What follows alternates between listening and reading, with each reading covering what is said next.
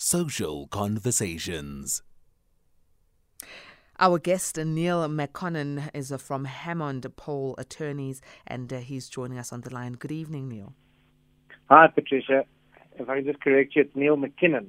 Oh, McKinnon. All right. It's an E, okay. And unfortunately, the spelling I got says McKinnon. Uh, but thank you very much, Neil, for correcting me. How are you doing Yes, this thanks. evening? Very good. Thanks for having me, and uh, good evening to your guests. Excellent. Uh, I'm glad that you're doing well. So, we're speaking the function of a body corporate, right?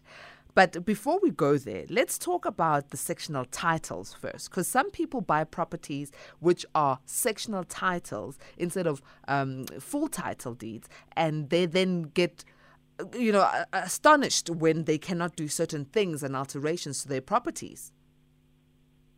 Patricia, just uh, you know, the Sectional Titles um, Act uh, governs sectional titles when it comes to property. There is a difference between a sectional title and a full title. Um, generally, um, when it comes to properties being in an estate or within a complex, they are governed by some kind of um, internal uh, forum or committee, either a homeowners association or a body corporate. Now, body corporate is synonymous with a sectional title, uh, where one would have a specific section that they own, uh, for instance, an allocated unit within a townhouse complex. Um, and then, of course, uh, there would be a common property that's, uh, that's for use for everybody in the complex. So the driveways, the swimming pool, the stairwells, uh, even parking spaces, that type of thing. Uh, in a sectional title development or in a sectional title scheme, um, all the rules dealing with the common property and how owners are to regulate themselves would be dealt with by uh, the Sectional Titles Act, uh, Sectional Titles Act, and that's also read with uh, the Sectional Title Schemes Management Act, which sets out the rules um, and, and how um, body corporate should function. Mm, mm. And and now the the actual function of a body corporate. I mean, who determines it, and how are the people within the body corporate um, elected? So when a, uh sectional title is established, uh, a body corporate is formed um, when the first unit or the first section has been transferred from the developer to a potential owner. Um, when that happens, that's when the body corporate is formed. Now, everybody that buys um, in a sectional title scheme uh, will automatically become a member of the uh, of the body corporate, um, and uh, the the body corporate itself would then form a set of trustees, um, which are elected at annual general meetings, and those trustees would then drive uh, the body corporate in terms of managing the complex, uh, in terms of making decisions as to maintenance, ensuring the common property, uh, repairs, dealing with uh, with rules that govern the uh, speed limits within the complex, that type of thing. And all of those decisions are made by the trustees, which obviously take instructions from the members uh, who have an opportunity to vote on certain um, topics of the agenda at, uh, at the special and general meetings that are held uh, on an ongoing basis. Generally, on an annual basis, there'll be an annual general meeting, and at that meeting, there will be a specific agenda dealing with finances, dealing with rules, repairs, and other incidental matters. Um, and uh, th- those sort of topics will be voted on um, at these meetings uh, by the members uh, who elect the trustees. Now, sometimes you find that there are disputes amongst neighbors within uh, an estate.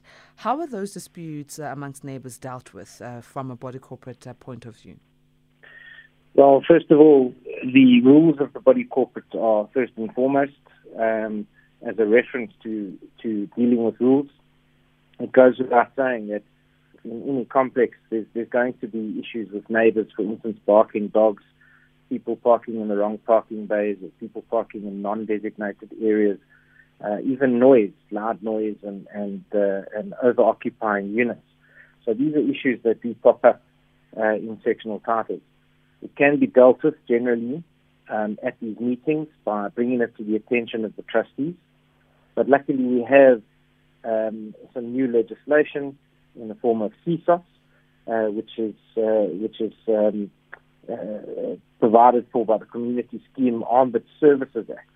Now, uh, in the last sort of seven to ten years, um, there's been uh, this new amendment where all community schemes, meaning homeowner associations or body corporates, uh, will be required um, to pay a levy towards the community schemes ombud uh, services uh, uh, division.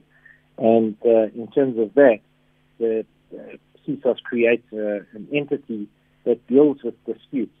So typically, if you if you stay in a uh, in a sectional title complex or in a homeowners association, and you're not able to to solve the dispute within the complex, uh, disputes can be referred to the community ombudsman, um, who then has a method in terms of adjudicating on, on disputes between neighbours.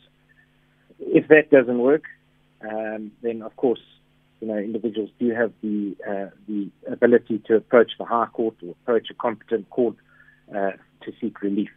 But generally, um, CSOS has provided has provided for the community schemes ombudsman to be able to solve these types of disputes cost effectively um, and efficiently. But now, what happens if uh, one does not agree with uh, a decision that the body corporate has uh, come up with if there's a dispute? Well, the Sectional Title Schemes Management Act does provide for certain instances where um, somebody can even sue on behalf of, of the body corporate. So, in actual fact, somebody can take legal action on behalf of the body corporate, but there is, uh, there is some legislation dealing with how it should be done uh, they would have to give notice to the body corporate, calling upon them to take decisive action. And if they fail to do that, then the individual would have to approach the High Court uh, for relief on application and seek a ruling. And the court would have to go through a series of, of checks and balances to make sure that it's not a frivolous claim and that there is actually merit in it. And then, of course, there'd have to be some sort of decision as to costs. But generally, um, you know, the court is there as, as a as a uh, as a port of call, um, you know, to to solve decisions. The only problem is it costs time and money. Um, so that that is something that comes with it on the on the other side of the coin. Sure. And um, in terms of then, uh, I mean, if we're living in a body corporate, in order for things to run, the common area, securities, um, cleaning up, and so on, there are certain levies that are, are billed to all the households. How are these levy areas? Um, dealt with and who should be dealing with them? Is it the body corporate or do we need to now bring in a, a legal representative? Patricia, so body corporates uh, would usually appoint a managing agent. Um, I'd say most body corporates appoint a managing agent. That's a company that specializes in body corporate matters, uh, um, like collecting levies, for instance, and, and dealing with day to day matters. In smaller complexes, it's likely that, that the trustees would just appoint somebody with them, you know, uh, amongst themselves to deal with the day to day admin. But generally, um, a managing agent will be appointed to deal with that. Now, when it comes to collecting levies, um, on the formation of the body corporate, the developer, after he's transferred the very first unit, has to form a body corporate and start collecting money um, on a monthly basis to cover the monthly and annual expenses. And, and that, uh, that levy would be calculated with reference to the annual expenses over the last financial year for the entire complex. So, what were the rates account? Uh, what was the cost of security? Uh, what was the cost of insurance over the common property? That type of thing. And once they've worked that out, the levies will be determined um, from uh, from section to section or unit to unit, um, de- depending on the participation quota, which is calculated depending on the size of your unit. So, for instance, a 100 square meter unit would pay a bigger levy than a 75 square meter unit. Now, the body corporate has to collect a reserve fund um, on an annual basis to be able to cover all of the expenses within the body corporate, and that reserve fund is is uh, is developed by collecting levies from each of the owners on a monthly basis. Now, sometimes those levies go into arrears, and of course, then the body corporate would have to take legal action against the owners that haven't kept up to date with their levies. Um, and, and to some degree, uh, can even attach the unit and sell it on, on public auction. Let me go to the lines. I've got Atima Lucky on the line. Good evening, Atima. Good evening. How are you? Strong, and how are you? I'm okay. I just want to ask the, to the gentleman. I had a, a situation here.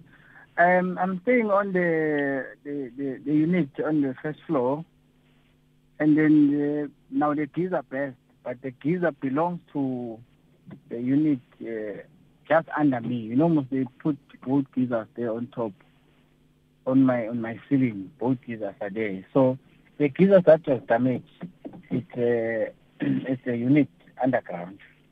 So now the damages are in my in my unit, the water spillage on the ceiling and you know and other stuff that are damaged. So I had to claim. When I came, they said no, I must pay the access because I'm claiming. But I'm saying I didn't put this geyser here. And the plumber came and wrote that this geyser belongs to the unit underneath and they had to close the water there. Mine was the water was fine and so on. Now as currently as we speak, I'm in dispute with the not the dispute. They said I must pay the the access because I'm claiming. I refuse. So I just want to ask to the gentleman what really can I do? Because I I I, I didn't put the geyser there. The geyser was put by the, the, how they built. Now if there's a spillage there or there's a damage, even a dot uh, of water, maybe it's leaking on my ceiling, I must struggle with that. It can't be correct. All right, Lucky, stay on the line. Okay, stay on the line. Okay. Neil, um, what can Lucky do? Is, is is the process that has been followed fair and correct? Doesn't sound fair to me because it wasn't his geyser that burst, but his yeah. his place has been affected. Yeah, Patricia, the the owner, the, the, the geyser that belongs to the owner, that that owner is responsible for for firstly uh, stopping the water the water from leaking, uh, and then of course any damages uh, that would flow from that. Whether or not they were insured, that's a different story. But um, the, owner who owns that, that geyser is responsible. Uh, that can be dealt with either by referring it to the body corporate to try and get involved, and if he can't come right, he can refer that to CSOS as well, uh, to the community ombud, uh, to try and deal with as, as a dispute.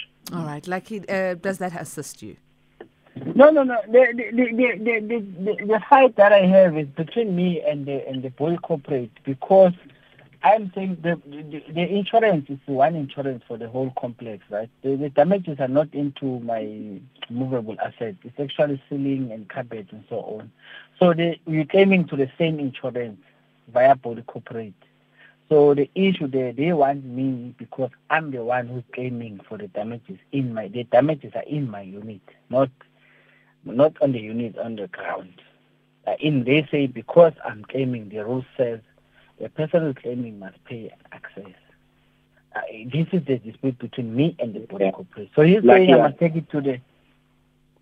Yeah, sorry, I was I was struggling to hear you earlier on. So it sounds like the body corporate has come to your aid by um, by by filing an insurance claim. With any insurance claim, there comes an excess. Now, in terms of Lucky's levy, a portion of his levy he contributes to uh, to the insurance that is taken out by the body corporate uh, over the buildings uh, in terms of in terms of the common property and to some extent some of the buildings that uh, that form part of the uh, of the owner's unit. Now, with any insurance claim, there comes an uninsured portion, uh, which is an excess which would be payable, and naturally that would be passed on to the owner by the body corporate. If there's a dispute on that, he, he can, of course, refer that to, to the ombud as well um, to get involved in and and uh, and make a ruling between him and the body corporate. All right. Um, there's another question here from Sinatemba Mdabe, who's in Mariannhill in Durban, who says, Can the trustee sue the body corporate for uh, taking a certain decision, or the trustee does not have locus standi against uh, the body corporate or any decision it undertook? Well, Patricia, the, the body corporate is represented by the trustees at the end of the day. Um, so it's, it's, unlikely the trustees would sue themselves um, or sue the body corporate. But uh, but yes, of course, if if uh, any individual owners uh, within a complex disagree with a decision that has been taken by the body corporate, and it does happen from time to time, the uh, then the individual owner can then he can sue the body corporate, and the body corporate can sue and be sued in its own name. So it is a juristic person um, and and can be sued. So absolutely, um, if you disagree with something that's been done by the by the body corporate, they can be taken to task. You know, at times you find that the body corporate will then go back to those within the establishment and say, well, we are waiting for the managing agent. We are waiting uh, the delays from the managing agent. What is their role, managing agent? Who appoints them? And why is it that the blame is usually forked onto the managing agent when the body corporate is asked questions? Patricia, there is a misconception uh, as to where the managing agent fits in. And uh, one must just remember the managing agent at the end of the day takes instructions from the trustees uh, who act on behalf of the body corporate. So the managing agent is not there um, to solve problems. They're not there. They're certainly there to assist in managing the complex, in collecting levies, uh, attending to contractors that might be hired to do certain repairs. But the managing agent charges a fee um, that is payable by the body corporate for their services in terms of in terms of providing assistance with collecting levies and man- managing the uh, the day-to-day affairs. But at the end of the day, uh, the managing agent would have to take instructions from the body corporate. So, so the, the body corporate has to make their own decisions by by calling uh, meetings of the trustees, and the trustees themselves would act within the best interests um, of uh, of the members of the of the body corporate. Can can you please explain to us the role of CSOS? And uh, there's a charge that everyone sees, everyone who's within a body corporate um, or an estate sees on their billed, you know, levy account. CSOS. What is that for, and um, how does it benefit uh, those homeowners? So, as I mentioned earlier on, CSOS is is a basically a community schemes ombud service, which uh, which is governed by the Community Schemes Ombud Services Act. Um, in terms of that leg- that piece of legislation, it provides that every community scheme, um, like body corporates or homeowners associations, must uh, register with CSOS uh, and pay a fee. So the fee is uh, anything between 40 and 100 rand. There's a method of calculating it depending on the size of the levy. And, uh, you know, if, if you're living in an estate, you will notice that you will pay your levy. There may be some incidental charges um, in addition to your levy, and then there will always be a CSOS charge. Now, that CSOS charge obviously funds um, it funds CSOS uh, so that they can have that organisation which is available to deal with disputes um, uh, uh and, and regulate affairs within body corporate. So if there are disputes, it can be referred to CSOS uh, uh, uh, to handle, pretty much like a tribunal. And then, if the disputes are financially related and the body corporate does not have money in their coffers, will CSOS be able to make sure that that dispute is still handled, um, even if there's no money in the coffers or the body corporate claims there's no money? Okay, so if if CSOS makes a monetary ruling, so for instance, if there's a, a, a ruling for damages or some sort of retribution. The ruling of CSOS does carry the weight of a court judgment, um, and there are provisions in the Act which say that uh, if you have a monetary ruling that's within the, the, jurisdiction of the magistrate's court, the clerk of the court can be authorized to issue uh, a warrant uh, based on that ruling. And the same goes uh, for a for a ruling that is uh, to the same uh, jurisdiction as the, as the High Court. Um, it can be taken on appeal, uh, but only to the High Court and only for uh, for legal matters. So only for questions of law um, can those uh, can those decisions be taken on appeal. Let me go to another A teamer who is uh, sending a message via WhatsApp on 0614104107. They're anonymous and say, Great topic, please help. What practical steps can an unemployed and incomeless owner living in a sectional title unit who has stopped paying levies take to ensure that he continues to live peacefully in his unit and will pay the levies as soon as he is in a position to do so? What advice can your expert give me to avoid any trouble? Sure, Patricia, that's a tough one, unfortunately, and I think a lot of people have found themselves in that situation, uh, particularly through the tough economic uh, climate that we've come through. Unfortunately, um, you know, living in an estate uh, or in a in a body corporate, uh, levies are there for the for the well-being of the entire complex. So you can imagine if uh, if certain individuals are not paying their levies, then they're not adequately contributing uh, to the maintenance and upkeep of the complex. And uh, unfortunately, the body corporate would be compelled um, to take legal action against uh, against owners that are defaulting. Only thing that I can suggest is that if uh, if individuals are in arrears uh, with their levies, to approach the body corporate um, via the managing agent who would be collecting the levy and ask for some sort of a payment plan. The the light at the end of the tunnel, so to speak, is that on transfer of a sectional title unit, so uh, if the, the listener that sent you a WhatsApp, if you were to sell his unit uh, down the line, um, the body corporate would have to issue a clearance certificate um, in order to pass transfer. And generally, before a clearance certificate uh, is issued, all of the levies have to be paid in full and up to date. In fact, it has to be paid in advance um, uh, to settle that account. Now, a lot of owners, or a lot of, if I can use the word sellers, uh, when it comes to sectional title, um, when they get called on to pay these clearance figures, at the time that uh, that they have to pay they're not in a position or they don't have the cash readily available um, to settle that. But that money can come out of the proceeds of the sale under certain circumstances where a short-term bridging finance solution is, uh, has been put in place um, to enable the clearance certificates to be issued. And then on sale of the unit, um, the, uh, uh, the proceeds would cover uh, the amount that was taken as bridging finance to settle the levies. So generally speaking, in a body corporate or in a sectional title complex, um, there's, there's always the, although there's a risk of uh, levies being uh, going into arrears, theoretically those levies will always be paid at some point in time uh, when the property is transferred because of the requirement for clearance figures to be paid on transfer. But if the the listener has no intention of ever selling his unit, um, unfortunately, he won't be able to live there without paying a levy, and at some point in time would have to start paying it.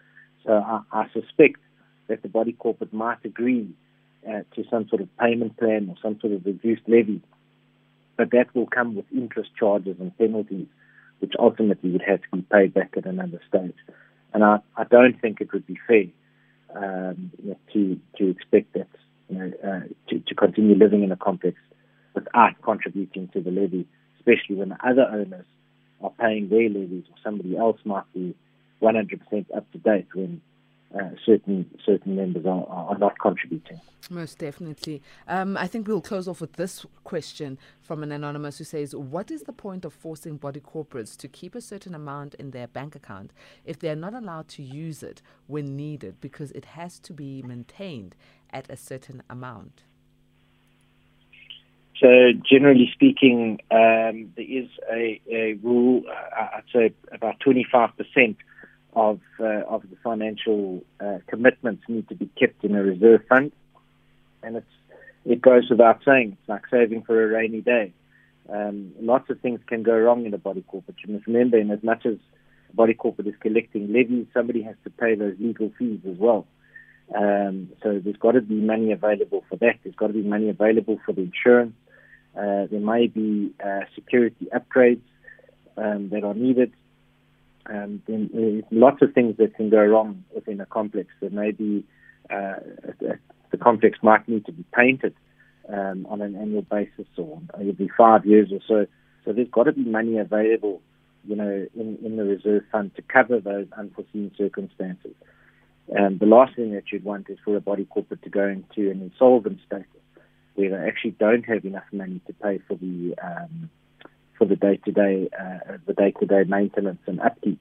Now, that poses a problem, especially for owners that that own in a complex uh, where the financial situation is very bad, because um, when you want to sell your unit, the banks that are going to come in and bond the next uh, the next purchaser will call for the financials and make sure that the, that the unit that they are funding or the unit that they are financing um, is in a good position in the event that they need to foreclose on their property. So, in, in a complex where the financial situation is financial situation is very bad, um, it, it creates a situation where nobody wants to invest in the complex, uh, and that poses a problem for owners that want to sell because nobody will be able to sell their unit. Thank you so very much for joining us, Neil. How do we get in touch with you, especially for our A teamers who have a, a, lot of questions and queries around body corporates, CSOS, and managing agents? Thanks, Patricia. So they can contact me on 011 874 1800. That's the telephone number for our head office. And they'll put them through to me directly. Or they can send me an email at Neil M. It's N E I L M at And I can also go and check out our website. It's www.hammondpole.co.za. Excellent. Thank you very much, Neil. Uh, A team as it's 11 o'clock. Let's go to the news with Greg Host. Good evening, Greg.